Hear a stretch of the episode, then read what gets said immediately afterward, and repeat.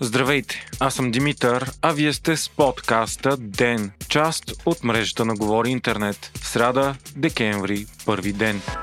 България е задействала процедура по проектиране и строителство на два кораба, специализирани за спасяване и търсене, съобщава Дневник. Министрът на транспорта Христо Алексиев обяви, че единият кораб ще е с дължина 30 метра, а другия 45 метра. Нуждата от такива кораби е станала видима след инцидента с засядането на Верасу. Освен като спасителни, тези кораби ще се използват и като влекачи, както и за научни изследвания и за обучение на курсанти от морските специалности в университет университетите във Варна, където се очаква да бъде открита и магистърска специалност аварийно-происшествени дейности. Стана и ясно, че държавата планира да ремонтира всеизвестния кораб Верасу и да го продаде на търг. Това ще се случи, ако до края на другата седмица корабособственика или застрахователя не покрият похарчените от държавата суми за спасяването на кораба. Според министър Алексиев, за Верасу могат да се получат около 3 милиона лева след ремонт, сума, която да покрие напълно направените разходи.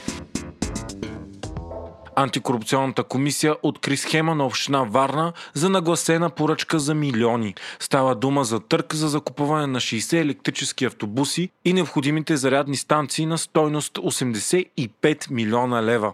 Резултатите от проверката на комисията, водена от Сотир Цацаров, показват, че конкурсът е нагласен, за да съвпадне точно с конкретна оферта на една фирма. Освен това, виш служител е оказал влияние при избора на екипа, управляващ проекта. Било е оказано и влияние на член на комисията по избор на изпълнителя. Според община Варна обаче обществената поръчка все още не е с сключен договор, а възложител на проекта не е самата община, а дружеството Градски транспорт ЕАД. Победител от конкурса пък е фирма Екотранспорт Варна. По случая е направен и разпит на кмета на Варна Иван Портних, а случаят е даден на прокуратурата.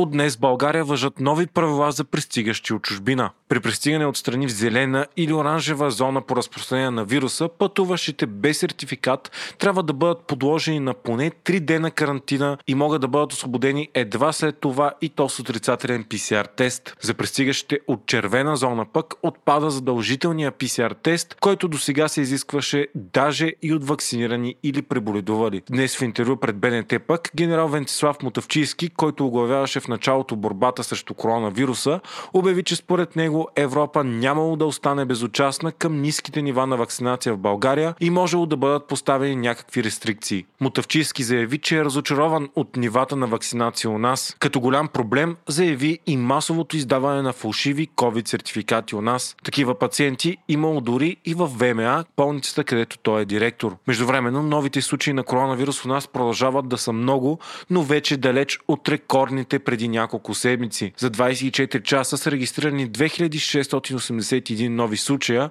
а 128 души са починали. Поставените вакцини са почти 20 000, а в болница са 6470 пациенти. Европейската комисия обяви инвестиционна стратегия, която предвижда да бъдат вложени 300 милиарда евро в проекти по света. Това ще е конкуренция на китайските инвестиции сред множество държави за стотици милиарди, с които Китай трупа геополитически и финансови дивиденти. Инвестициите на Европейския съюз ще бъдат насочени към борба с климатичните промени, устойчиво развитие, укрепване на веригите за доставки и цифрови проекти. За разлика от Китай обаче, която дава само заеми, Европейския съюз ще дава и безвъзмезна помощ. Вие слушахте подкаста Ден, част от мрежата на Говори Интернет. Водещ бях аз Димитър Панайотов, а аудиомонтажът направи Антон Велев.